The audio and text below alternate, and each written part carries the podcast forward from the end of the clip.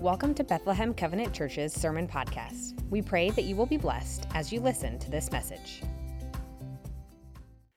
Good morning, Bethlehem Covenant Church. Thanks for joining us here in this uh, wonderful time, July 9th, and we're glad that you are with us. Uh, we've had a wonderful, exciting week. Boy, we've had so much rain, which has been an answer to prayer. I heard one farmer say that they were three days away from having to just give it up for the year. Um, but God provided that rain, and it's been raining regularly for the last week, and it has been doing good, and their crops are just flourishing. And so we praise God for that. But we also had our July 4th uh, lunch there in the community. We served over 500 people. It was a wonderful outreach um, and a great chance to meet people. It's been terrific. Not only that, but Covenant Cedars Camp is going on right now. And um, we have our middle schoolers there. And then, believe it or not, on Sunday is high school camp. And we have 33 kids uh, going from our church. Uh, this is such an amazing class. It's the most we've ever had, but it is uh, kids who are bringing their friends, and it is tremendous. So pray for our campers as they go off to camp this coming uh, Sunday as well. Um, but God is good. I hope things have been good for you. This is my first sermon back from my sabbatical. Thank you for the month break that you gave to me. I was able to go to Israel and uh, bring my son there. Um, we I led a group there of 43 people, and uh, that was wonderful to be able to see those sites and to bring people around. 13 people from our own church were a part of that, and uh, so it was just great and uh, a time also to just to be still and be a little bit with God and rest. And, and so coming out of that then now um, is uh, the, what I want our sermon series to be over the next five weeks. I call it Be Still. And we're going to look at different scriptures where those words are used and where how God brings us rest and direction and clarity and peace in the midst of some troubling times sometimes or just a whole lot of restlessness and anxiety and busyness that our lives are like and uh, how he calls us to be still and know he is God. We're going to look at that for five straight weeks. So this is our first Sunday. And so if you have your Bibles, open up with me to Psalm 46. Psalm 46 uh, is the first time when those words are going to be used. Be still. And I, I want to read it for us and talk about it today. So it says this God is our refuge and our strength, an ever present help in trouble. Therefore, we will not fear. Though the earth give way and the mountains fall into the heart of the sea, though the waters roar and foam and the mountains quake with their surging, there is a river whose streams make glad the city of God, the holy place where the Most High dwells. God is within her, she will not fall. God will help her at the break of day. Nations are in uproar, kingdoms fall, but he lifts his voice and the earth melts. The Lord Almighty is with us. The God of Jacob is our fortress. Come and see the works of the Lord, the desolations he has brought on the earth. For he makes wars cease to the ends of the earth. He breaks the bow and he shatters the spear. He burns the shields with fire. He says, Be still and know I am God. I will be exalted among the nations. I will be exalted in all the earth. For the Lord Almighty is with us. The God of Jacob is our fortress. This morning, like I said, I want to begin this five week series on Be Still and Know That I Am God. And the first thing I want us to see within this scripture is that this, this one verse, verse 10 of Psalm 46, is actually in quotes. Now, I never noticed that before, but God is speaking. He is being, he's saying something there. He is the one saying, Be still. What is more, is I learned that this particular verse, Be still and know that I am God, that quote, is the only verse in all of the Psalms that is in quotes. It is unique. I mean, the Psalms, they're prayers, they're songs, they're poems that are written by the people of God about God and to God. Psalm 46 opens like this as one of these a prayer reminding people that God is their refuge and strength and ever present help in trouble. But then all of the sudden we get to verse 10, and it's like God interrupts the prayer and he speaks right to the heart. Right in the middle of the person's prayer, God speaks and he says, Be still, know that I am God. I will be exalted among the nations. I will be exalted in all of the earth. God interrupting and speaking here reminds me of the book of Job and how this guy Job, with all of his troubles and suffering in his life, and we learn his story, and for 37 chapters in the book of Job, he cries out to God, he complains, his friends are complaining, they're all trying to figure out why all this is happening. For 37 chapters, it's people talking. But then we get to chapter 38 of Job, and that chapter is titled The Lord Speaks. God had, in a way, quietly listened for 37 chapters as people did the talking, but then it was his turn. And in Job 38 1, it says, The Lord answered Job out of the storm. And for the next couple chapters, it is just God speaking, reminding his children who he is. And it brings such a stillness to Job. In Psalm 46, this is what's happening in the middle of the prayer. God speaks. And his words, be still, are there kind of like in the story of Jesus when he and his disciples were on a boat and a storm came up suddenly and the waves began to rise and the wind began to increase and the water started getting into the boat and the disciples became afraid and they go to Jesus and they wake him up. He's asleep on the boat and they wake him up and, and they say, Don't you care? We are going to drown. And Jesus stands up and what does he say? What does he do? He simply says two words my friends, he quotes Psalm 46. He says, Be still. And the wind instantly died down, and the rain all of a sudden stopped at his command, and everything was made calm. Think about the power of God's word. I mean, when God speaks, things happen. Like at creation, when God said, Let there be light, there was.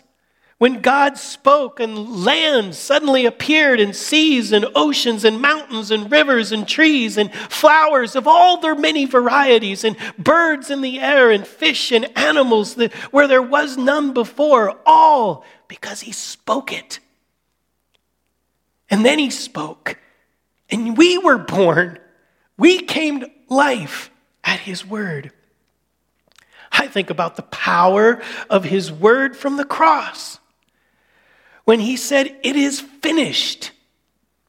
How powerful is that word from our Lord? For in that moment, our God was declaring victory over all sin my sin, your sin, the sin of the whole world. I think of the words that Jesus spoke to the paralyzed man who had been stuck on his mat for 38 years. Jesus said, Get up.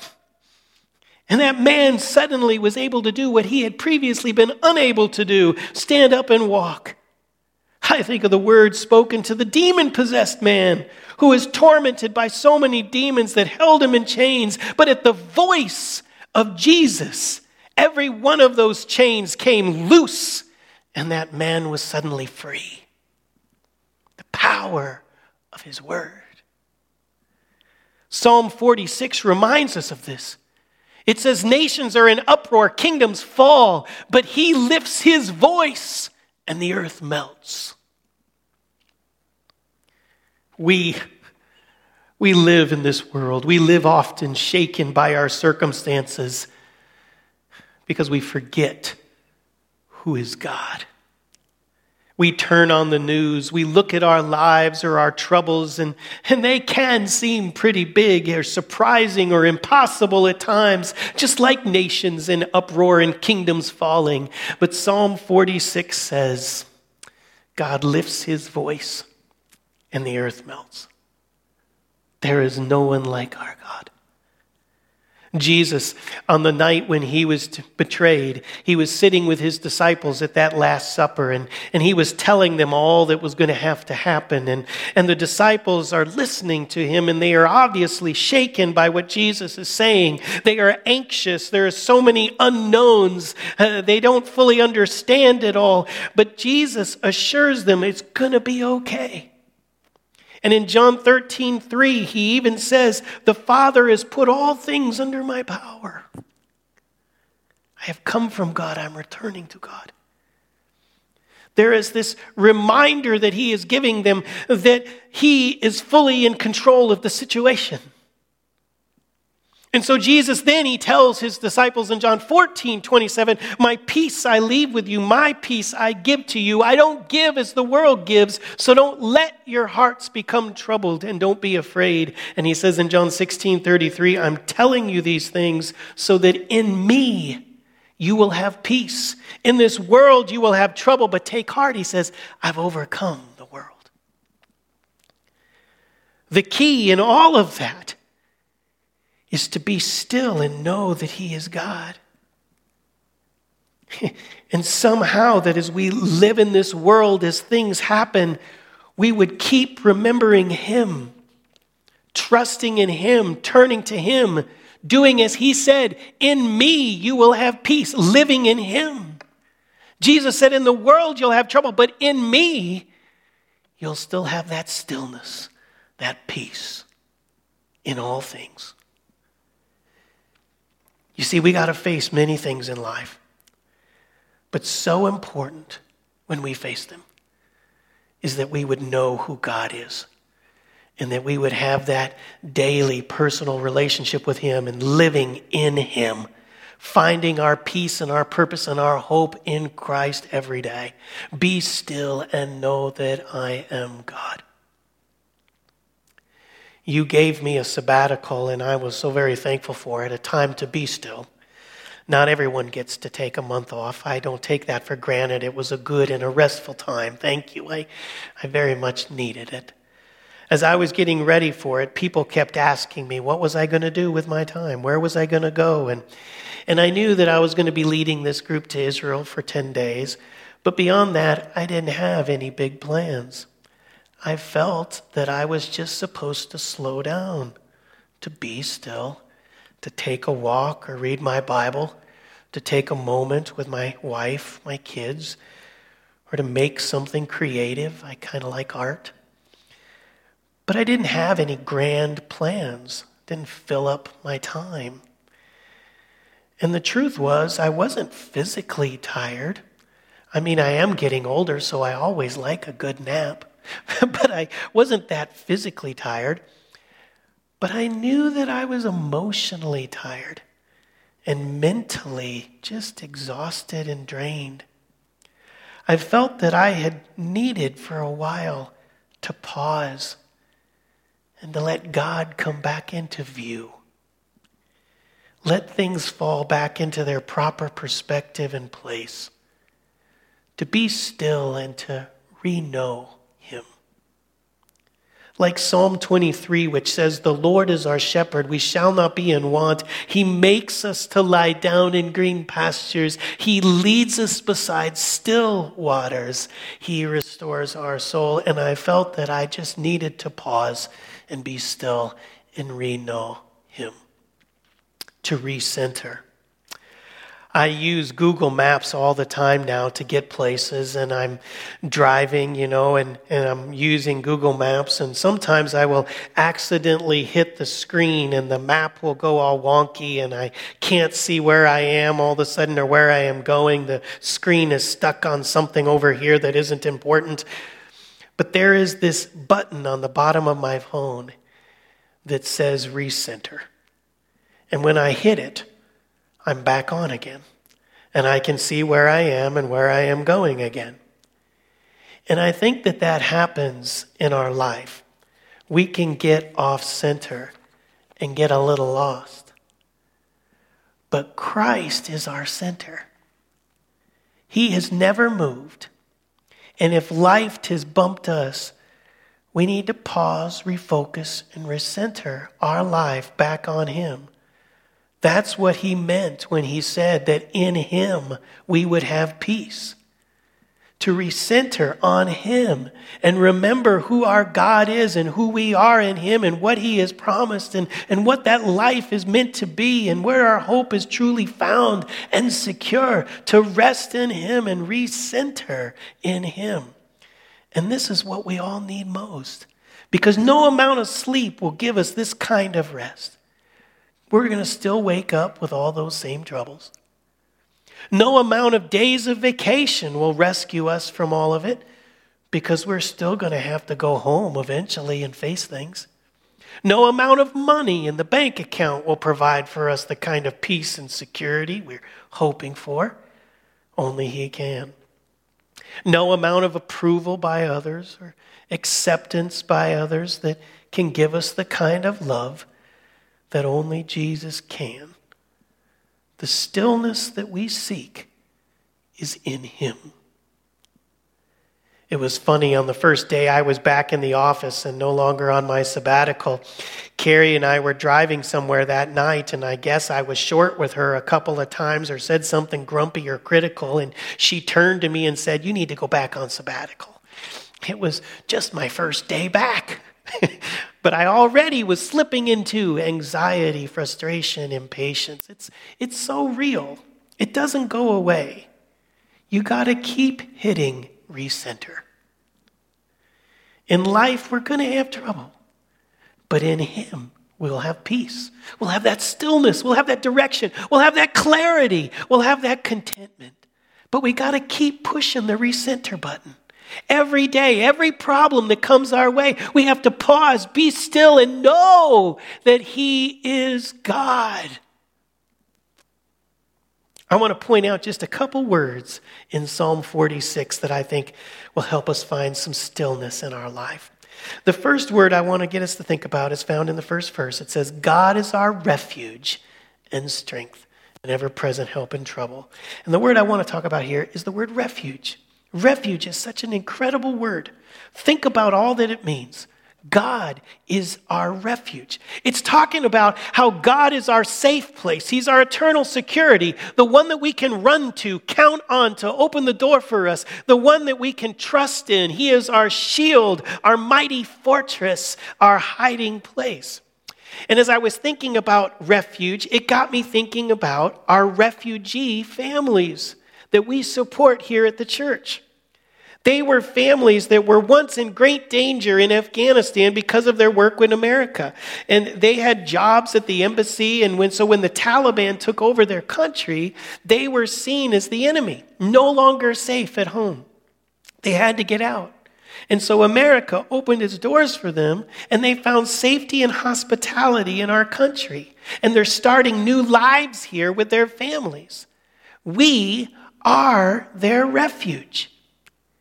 And I think about how people from our church have embraced these families, taken them into their hearts, provided for them an apartment and filling it with tables and chairs and beds and blankets, as well as being in relationship with them as people and helping them get driver's license and jobs and learn new language and help their kids. God provided us to be a refuge for them. So you see, refuge, it's about love. It's about being a safe place away from harm to be able to begin a new life. Well, as I thought about that, I thought about how our scripture for today and what it's saying to all of us about God that God is our refuge. I thought about my life and how it was once in the pit and in sin and death and how the enemy had a hold of me. But the Lord came into my life. He rescued me out of that place. He died on a cross for me. He paid my ransom with his own blood. He saved me, brought me to his home that I might now live in him, in his house forever. Every day he watches over me. He lives in me. By his spirit, he provides for me and is faithful with everything everything that I have ever needed. He is my refuge. He has saved my life from death and He stays in my life and He helps me every day with all that I need. We can trust Him, we can count on Him. His love never fails. I read this great book over my sabbatical by Richard Blackaby called The Ways of God. And how, when we learn the ways of God, we learn we can trust God because He's always faithful to His ways. Blackaby writes that God is entirely consistent and reliable. His ways are true to His word and character every time. He is trustworthy. We, on the other hand, are human, and we know how we should live, but we regularly fail to live up to it. But not God.